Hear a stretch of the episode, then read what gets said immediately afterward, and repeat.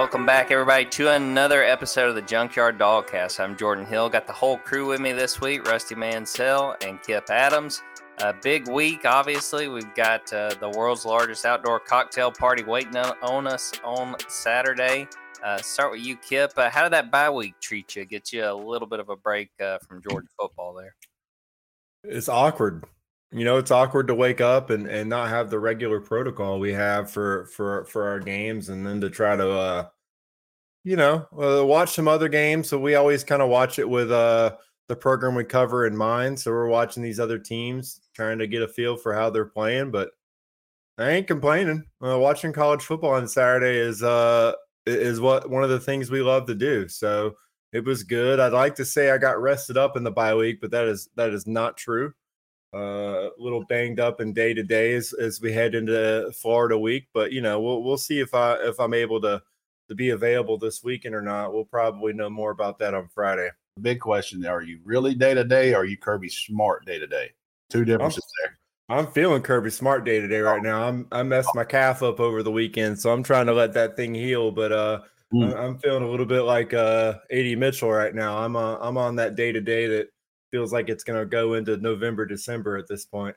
We're hopeful to see Kip later on in the week. We're going to see see how that looks. Rusty, I would be remiss not to throw it to you and just tell us about the Hall of Fame. You know, get to see some of those pictures. Such a cool deal that you got to be a part of. Uh, just what, what was that whole experience like? Crazy uh, to realize that that started at a phone call in February to what happened Saturday night, standing there with Herschel Walker, Champ Bailey, um, you know, Terrence Edwards.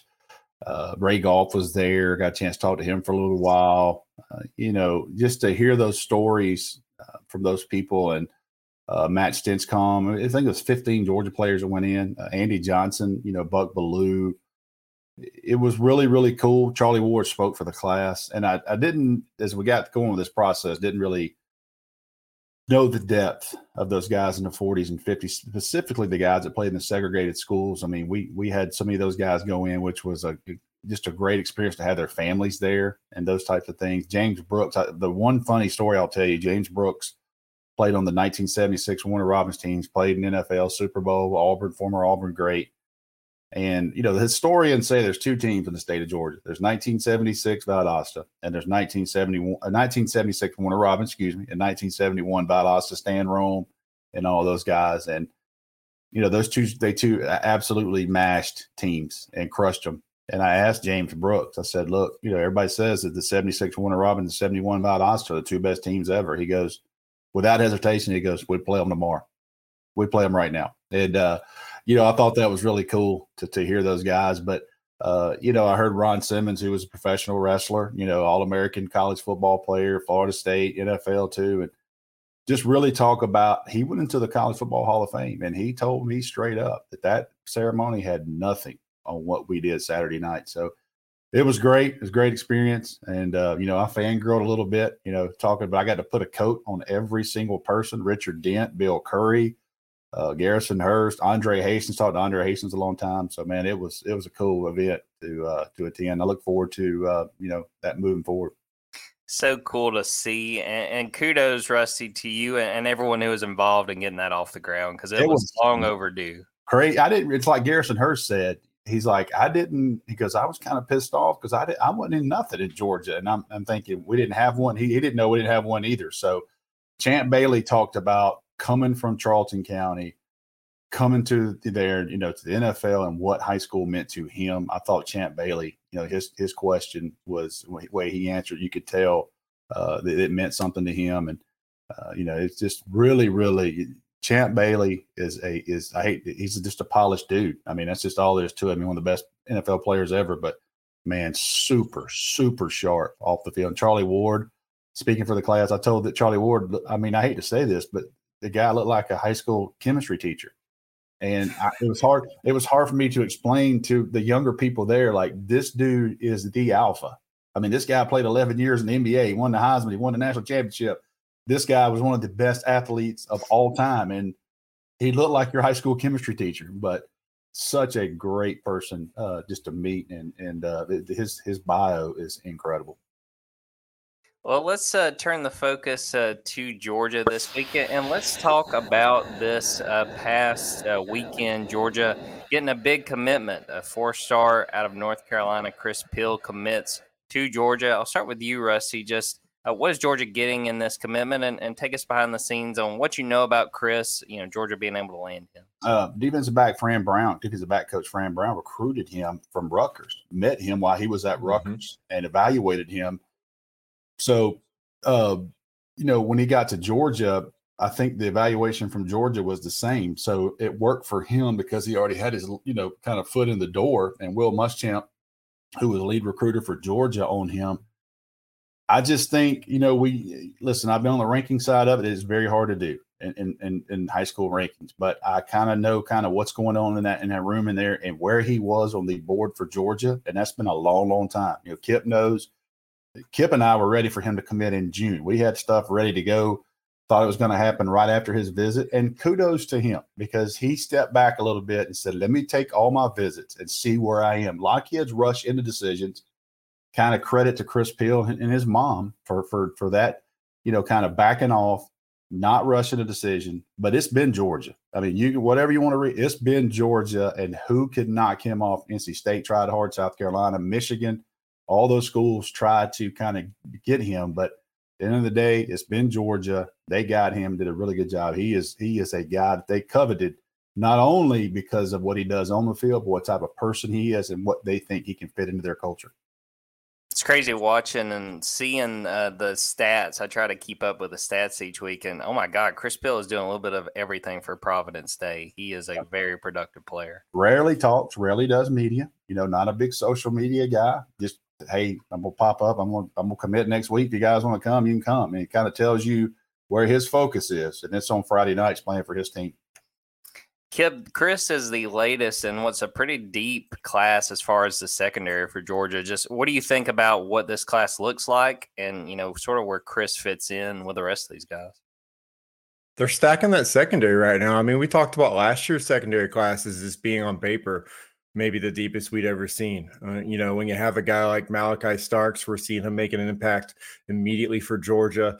Jaheim Singletary, you know, earning some snaps, Daylen Everett as well. And then you also got guys like Julian Humphrey, and then you have Marcus Washington reclassify as well. That was a very deep uh, DB group. And JaCorey Thomas from, from Orlando High School, a talented safety as well. It was a deep secondary class last year. And so you know, Fran Brown, uh, the standard is really high for him to come in in his first cycle at Georgia, a guy that, you know, a lot of people, uh, you know, didn't really know about coming out of Rutgers. And so you, you look at this group, you already got a five star on board and AJ Harris uh, at a Central High School in Phenix City. Joenel Aguero might as well be a f- five star, definitely a five star for Georgia on their board. Just another, you know, elite safety that you can potentially pair with, with Malaki Starks in the back end there and, and give you a couple of elite playmakers out there. But then again, you, you still look at the depth in this class when you bring in guys like Daniel Harris and Justyn Rhett, and, and then you add a guy like Chris Peal to that, who, you know, there are some Malaki Starks traits when you when you look at what he does in high school. Just the the amount of plays he makes offensively, uh, you know, and the, the the his natural playmaking ability is pretty, you know, recognizable on film. And then you look and see he's over 44 foot triple jump you know, a guy that's uh 10 7 100 meter, uh, sub 22 200 meter. So he's got that track profile as well. Not trying to compare him to Malaki Starks, who's obviously a different player, probably closer to a Kamari Lassiter type player. But, you know, we saw Kamari Lassiter make an instant impact uh, for Georgia as a freshman on a national championship team. And a, a guy that, again, that I didn't even bring up in, in that DB group from, from last year. But again, guys that can come in and make an instant impact for for Georgia in the secondary. Chris Peals is one of those guys you add to this group, and he's a guy that could potentially come in and, and help you in that secondary, regardless of how deep it is. But my goodness, how deep that secondary looks right now. And this looks like a group that you know you you, you build this kind of depth to be able to uh, handle you know any potential attrition as well. Not all these guys are going to be able to see the field, but you want to stack that talent out there, and I think that's exactly what Fran Brown has done in his first year, and it, it's an impressive group. I think it's again just a credit to not just Fran Brown, but it also Will Muschamp obviously playing a role there and, and coaching the safeties and being the, co- the defensive coordinator. Recruits know him; they they trust him.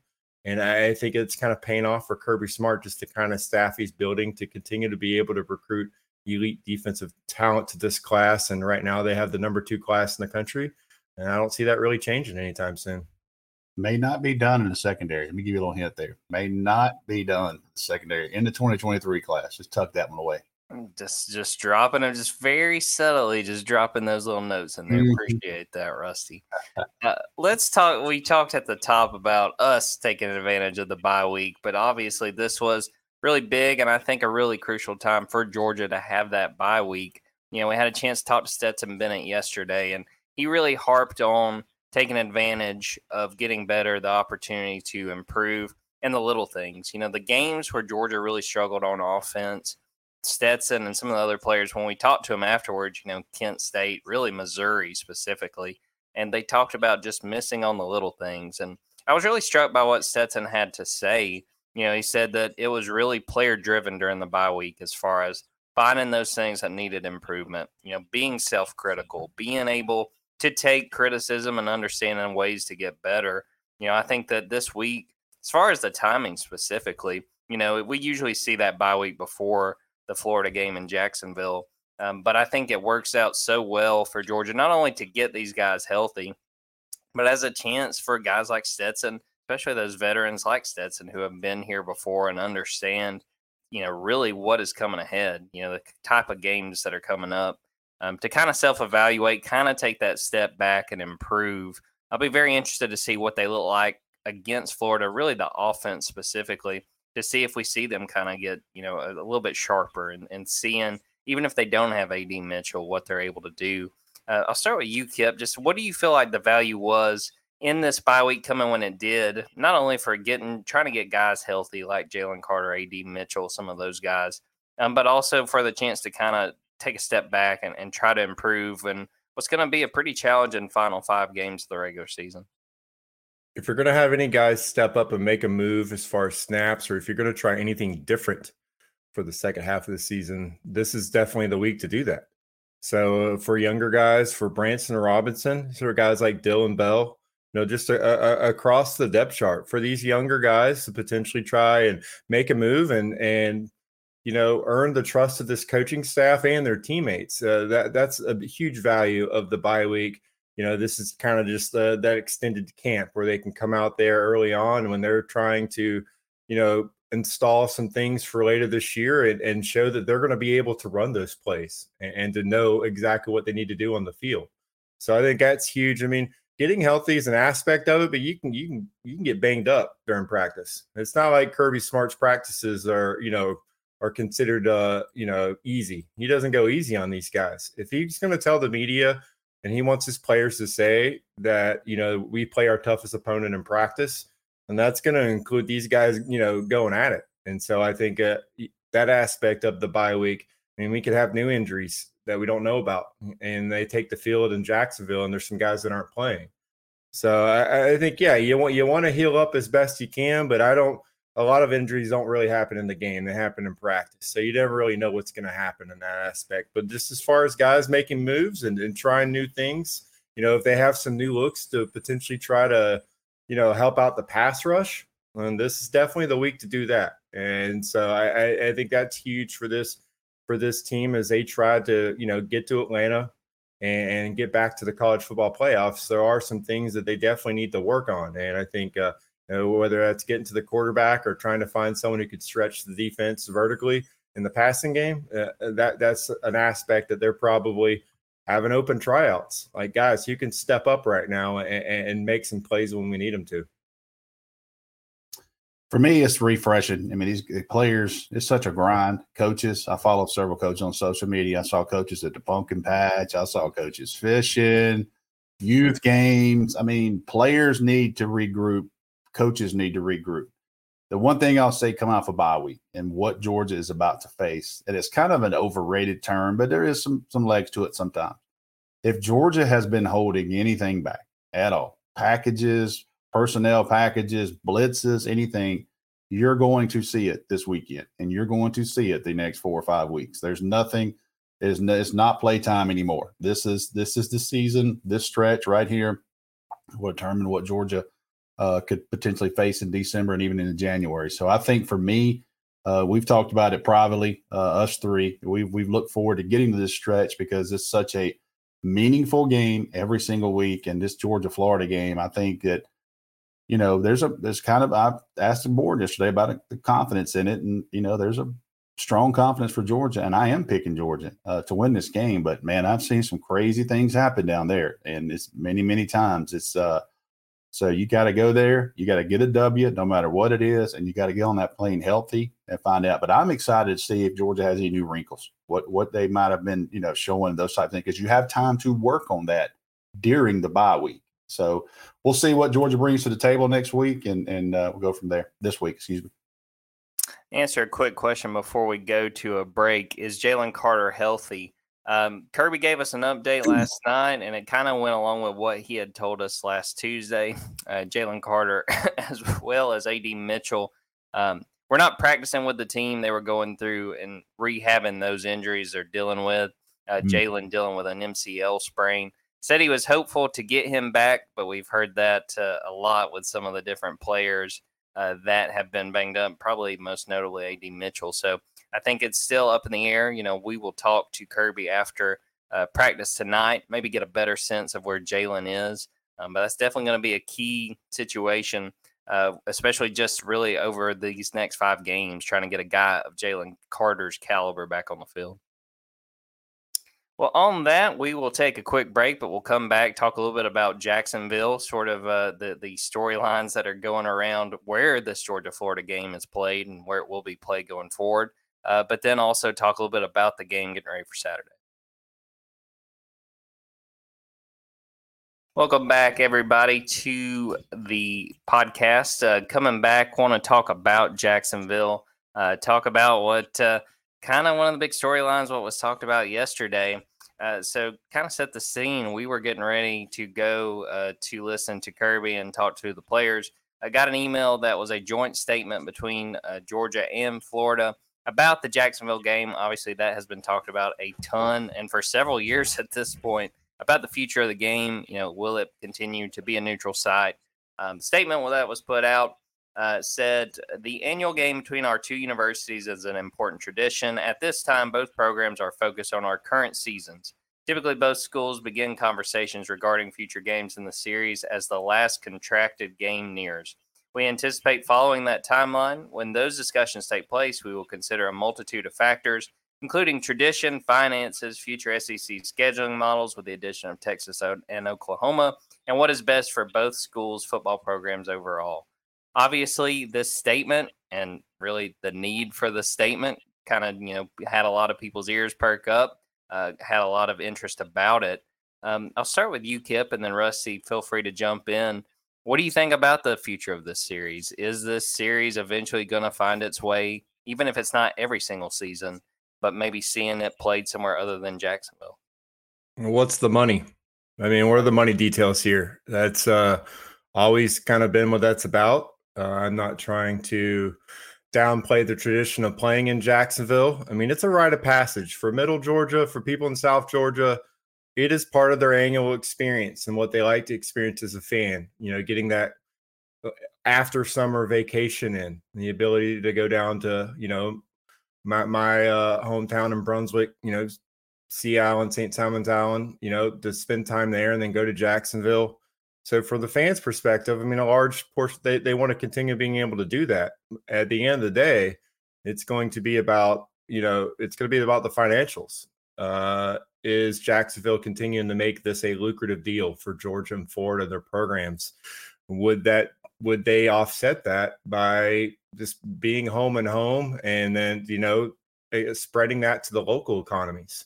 There are the the things that are going on behind the scenes are a lot bigger than uh, whether or not fans get to go to you know St. Simon's Island again or whether Kirby gets to host recruits. So I think the fact that Kirby's made it known he wants to be able to host recruits at home. He wants that home game uh, uh, Georgia to have that home game because he, you know, he's been he spent plenty of time in Alabama. He's seen the value of not just the the Iron Bowl, but when Alabama hosts LSU and they're the the big game, and every recruit in the country is wanting to go there, and, and Georgia's you know playing Samford uh, at home, you know, or, or UAB, which we've talked about the value of those games. But at the end of the day, in the SEC schedule, you want those big time matchups and the ability to have recruits on campus. But I don't think it, as powerful as Kirby Smart is, and obviously, he's, you know, he's got a lot of brand equity right now coming off national championship. I still think that the people making the decisions are going to make that based on, on whether or not this game makes sense for them to continue staying in Jacksonville financially for both programs. Rusty, your thoughts about the future of this series and, and what you expect to see once uh, a decision is made. Sooner or later, it's coming out of Jacksonville, and it's it might be future scheduling. Could be the the ultimate deal. So whether Kirby Smart wants it home and home, obviously he's made his opinion. Uh, Jacksonville pays a lot of money to both of these schools, almost like a Bolton, almost like a New Year's Day six game, what three million bucks or something like that. Uh, that's a lot. That's a lot of money. That is a lot of money for these universities. I think the future scheduling when they go to the pods is going to affect that um, as much as anything. And you and you see the little snippet they combined finances. The next thing they say is future SEC scheduling. So uh, sooner or later, I would love to see them play Athens, the Swamp, Jacksonville, Athens, Swamp, Jacksonville, some way. You know, some people say Atlanta. Um, you know, but but it's going to be, in my opinion, my opinion only. At some point, this thing's going to be a home and home uh, because of the pods and the expansion and those type of things. But um, you know, it is such a great uh, environment um, to go down to, and um, you know, it's so fun, especially the South Middle Georgia. I mean, it is it is definitely like Kip said, it is a it's a fall break vacation. I got friends from Rome that left left this morning. Uh, they're going to play golf all week, and they're going down to St. Simons and uh, that area, so Amelia Island area. But uh, sooner or later, this game is going to come out of there. I would love for see it have some shape to where they could rotate it into Jacksonville because I think that'd make it that much. You know, if you only went there every three years, you got that ticket would be pretty hot to do that. So uh, I just think with the SEC schedule, it's going to be interesting. Texas, Oklahoma, does it come out of you know the Cotton Bowl? Uh, does does Arkansas continue with Texas A&M in Dallas? Those types of things. So a lot of questions there, but for Georgia, Florida, in my opinion only, I think sooner or later that thing's going to be home and home. I think you're right, and I think I kind of lean to where you do, Rusty. As far as I think I want to see it home and home, and maybe every third year play it in Jacksonville, and yeah, you know, keep some tradition. Absolutely, absolutely, yeah. and mm-hmm. uh, I was really intrigued by you know, we see this statement, and it was before we got to talk to Chris Smith and Stetson Bennett. So they were both asked about it. Chris Smith said he wanted to see probably, I think, kind of like what we were just saying, a home and home, and then occasionally go to Jacksonville. Because, you know, he talked about, you know, he would have liked to have a chance to go play in the swamp. And, sure. and you know, I'll say too, you know, I've never been there, obviously, because every time I've been to a Georgia game, it's been in Jacksonville. But I've had, a, had other beat writers talk about, you know, hey, where's the loud, what's the loudest stadium you ever heard, you know, and and uh, it's Florida is the one that I've heard probably the most from the group of people that I've talked to, and would be really fun to experience that. And then obviously the vice versa with the game coming to Sanford Stadium as well. But you know, I was really struck. You know, the Kirby's talked about this a bunch, has been asked about this a bunch. Um, but you think about, you know, by the time he had gotten to Alabama, you know, the Iron Bowl had been played uh, on campus for quite a while. But think about that game being played in Birmingham for ha- as long as it was. And I know that was breaking tradition. I'm sure that there were a lot of fans, particularly probably on the Alabama side, that were upset to see it leave. But I think, you know, if you ask fans of the Auburn Alabama rivalry today, are you glad that this rivalry has gone on campus? I think most of them would say, yeah. You know, yeah. I'm sure the, the fans around Birmingham probably don't feel quite as strongly, but I would imagine most fans would say, "Yeah, we're glad this game is back on campus." I would agree with that. And plus, I mean, uh, these are new. Uh, the new tradition. They might like it even more. The, yeah. Just like you said, the chance to go watch a game in the swamp, but then also the chance to to host Florida and uh, you know potentially have them leaving the game early, watch them leave in Athens early for for Georgia fans could be you know something they'd never experienced in their lifetime and a new tradition could be born out of that. And at the same time if the game's in gainesville it's a longer trek but you, you could still you could still make that trip from st simons island if if if, if you really want to. So eh, you know it's it's kind of a adjusting the tradition a little bit but you, you could still have that same you know a similar experience every year and then get to add a new one, a new, a potentially new tradition in there as well. So I agree with Rusty. I think it's going to end up going that way, and I, think the rival will be better for it. It'd be interesting to see. I made sure to poll the Junkyard Dogcast, uh, the Junkyard board, I should say. 40% of people said they wanted to see that home and home that we've been talking about. And it was pretty funny looking on Twitter. I tweeted off the Dogs247 Twitter account, and 40% there said they want to see it home and home. That was by far the highest vote getter in both. So it'll obviously be something to follow, and we will see um, because that's still going to be a few years down the road. If I'm not mistaken, they've still got an option for the next couple years. Uh, So it may be a, a, little bit before this move gets made. Um, so we will have the preview podcast later on. I think that'll be on Thursday. We're going to record, but I want to make sure we talk a little bit about this Florida game. You know, they're coming in. Uh, Georgia's actually, I think, a 22 and a half point favorite, but I think Rusty mentioned this earlier. We see a lot of weird things happen in Jacksonville many times where Georgia comes down and is a big underdog and has pulled an upset, and vice versa. I'll start with you, Kip. What uh, are your thoughts just about this matchup? Anything of, of particular um, interest to you? What stands out as far as what you're going to be watching for on Saturday? It kind of reminds me of the Orange Bowl, kind of the Michigan matchup, in that what Florida does well is, I mean, they they run the football. They they lead the country in yards per carry, 6.36. And obviously, Anthony Richardson is a large part of that. Um, but their offensive line has also done a really good job protecting him as well.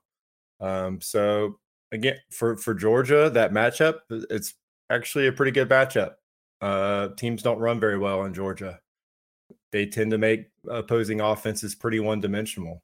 So you, have to be really, really good at passing the ball. And so I, I think for Florida, they got to win on first and second down uh, offensively, you know, and, and if they can get themselves in a manageable third downs, they, they have a chance in this football game. But I, I think right now for, for Georgia, you kind of go into this thinking you got some advantages you'll be able to take a, advantage of. And I think uh, you kind of look and, and see it, what happened with Auburn and what they did with, with Robbie Ashford. And you kind of think Florida's probably going to try to do something pretty similar like that. So, uh, I, I, think there are some matchups to be worried about if you're Georgia, but overall talent level and this overall, if you, look at uh, you know four defensively, I think this should be another game where where Georgia's able to do kind of whatever it wants offensively. That they have not been able to stop anyone.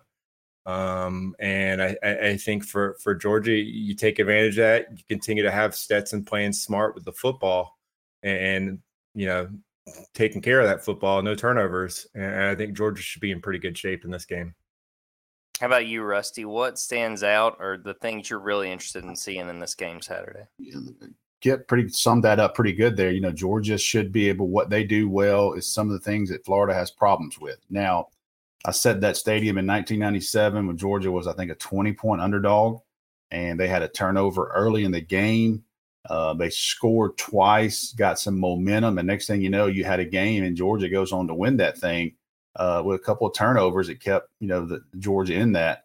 Uh, specifically, remember sitting on the same row with Champ Bailey's family, and his mom was talking to someone beside me. She wasn't talking to me; she was talking to someone beside me, and said, "If they keep trying him, he's going to get one." And sure enough, Doug Johnson tried Champ Bailey, and Champ Bailey got one. So uh, when mom says, "Don't mess with Champ Bailey," don't mess with Champ Bailey because he got one soon after that. Uh, but uh, you know the um, the game for me is to kind of seize momentum, uh, not let Florida hang around this thing for four quarters because anything can happen there, uh, and and physicality. You know, you you we don't have to touch on it. You heard the the speech that Kirby Smart gave last year that kind of leaked, and you can hear in his voice, you know, what he feels about this this rivalry. You know, and uh, he he has made it known that he was he's not a Florida guy ever at any point in his high school career that he was he a Florida Gator guy. So uh, he's going to have this team ready to play. I think. I think they're going to have a focus. not worried about them. You know, looking forward to next week. I think you got to go in there, do what you do well, and uh, kind of take control of this game. And and I think physicality probably uh, will, will be preached a lot this week. I know uh, you know, you take the other side of the ball and whatever you feel about Brenton Cox, you know, he kept tweeting all summer about Georgia and couldn't wait to play Georgia. You know, he's going to be sky high. So you got to keep your composure there. But look forward to that matchup of Warren McClendon and Amarius Mims versus Brenton Cox. Talking about some NFL tape on those guys. We'll see what uh, we'll see what Brent can do against those two guys. You mentioned uh, Kirby and, and what this rivalry means. I was struck yesterday. Uh, someone asked Chris Smith, "Hey, when you first got in here, did some of the older DBs, you know, talk to you about this rivalry?" And he was like, "It's mainly Coach Smart. Coach Smart's really the one who kind of lets you know what this rivalry means. It's like that's all you really need to know is that the head coach." Yeah, he understands what this rivalry means. he He's on the other side a couple. he He's on the side of some L's now. Yeah, that talking about playing in Sanford Stadium. He he was there when that they dropped 52. Uh, about you know they dropped 52 to 17, I think, in 1995, and about four hours later, the Braves won the World Series. So people were climbing in the streets in Athens. Nobody worried about giving up 52 to the Gators uh, that day. But he's been on the other side of some L's for sure. So he understands this rivalry and what it means if you were to get on that plane uh, with a loss coming back from there. He this is one of those opponents where he wants to break their will. I mean, yeah. there may or may not be audio out there of Kirby Smart talking about this opponent in the past, but this is one of those where he wants his players to come out with composure and, and play discipline, but also, you know, he wants them to impose their will on this opponent and let them know early who the better team is, and then make them take it the rest of the game you know, basically against their will on the football team. He want he wants uh, Georgia to come out and be physical against these guys. And you, you look at the Missouri game; it's really all about turnovers and settling for field goals. Uh, Georgia's tied for the least number of turnovers in the SEC, but you remember that Missouri game. You know, they had a couple costly turnovers that made that a closer game that should have, and they settled for field goals on drives uh, in the red zone. And those are the, t- the two aspects. If Georgia covers in this game, whether it's 21, 22, 23, uh, those are the two key points right there. It's really Georgia has to control those aspects, and, and they should be able to, to you know, to come away with with a win and, and prepare for another big game. Before we get out of here, I'm going to throw in another men's basketball minute. Had a chance to go to Birmingham last week for SEC Men's Basketball Media Day. Talked to Mike White, talked to Kario Oquendo, talked to Braelen Bridges, and was really intrigued just kind of hearing uh, their perspective. Uh, the biggest thing I took away from our conversation with those three, Georgia's going to play defense. And that's a pretty substantial change from really the entire Tom Crean era. You know, that was a situation where they really struggled, particularly in that very last season. Um, was very, very bad on defense. But that's something Mike White has come in and preached. I think if you're a Georgia men's basketball fan, you should be very excited about hearing that. Um, you know, I think that this is going to be a very interesting team. I, I, put this in a story last week. I've got them 11th in the SEC. I know that some fans may be like, oh, whoa. But they finished last last year. They only won one SEC game. Very intrigued to see just how competitive this group is. And to me, I've written about this as well Matthew Alexander Moncrieffe to me is going to be the guy that is going to determine whether this team is just sort of also ran or a team that you look at and go, okay, this this team might have a chance to at least be exciting, to at least be a fun team to watch. Um, he's a guy that I think he's probably going to play that four. He was a big recruit out of Canada that Oklahoma State signed when Erik Pastrana, one of the assistant coaches, was was there. So to me, they've got some very interesting pieces. Um, it's going to be very interesting to see how this all comes together. They've got a scrimmage on November 1st against Georgia College. That'll kind of be the first chance everybody gets to watch them. Uh, but going to be a very interesting first season for Mike White and, and really intrigued. You know, they were predicted to finish 13th, only ahead of South Carolina. Um, but a lot of moving pieces throughout the whole SEC. And it's going to be very interesting to follow this team and just see what they're able to do. Well, on that note, we are going to get out of here. Appreciate everybody for watching, everybody listening, everybody watching live on Facebook and YouTube, or if you're checking this out after the fact, we appreciate your support. George, can you, can you give our schedule for the next about a week and a half? Yeah, so we are going to go on Thursday at noon. I'm going to be with the Swamp 247 crew, have a chance to preview the Florida Georgia game. On Monday, I Georgia, think we're going to Georgia Florida game. Go ahead. Yeah, right, right. I, I already got jumped on uh, Twitter for that, so I gotta. You know, I'm just a big fan of that band, Rusty. I just can't help it. Uh, but uh, you know, and then on Monday, uh, we're gonna probably go for around nine or ten, I would imagine. I don't think we've nailed down a time, but we're gonna do a recruiting podcast with Georgia and Tennessee coming up. That big matchup. Uh, then we'll also record on Tuesday, and then probably either Wednesday or Thursday we'll get the Vols two four seven crew uh, to preview the game. So looking for three podcasts next week, and we appreciate everybody that I'm sure is going to be along for the ride. really interested to see that that Monday podcast. There will be some good content because this is going to be one of the biggest games uh, in Sanford Stadium in quite some time. And it's going to be a very exciting week of content and excited to uh, get to it and see what that looks like. All right. Well, we will wrap it up there. Appreciate everybody for tuning in. Until next time, take care.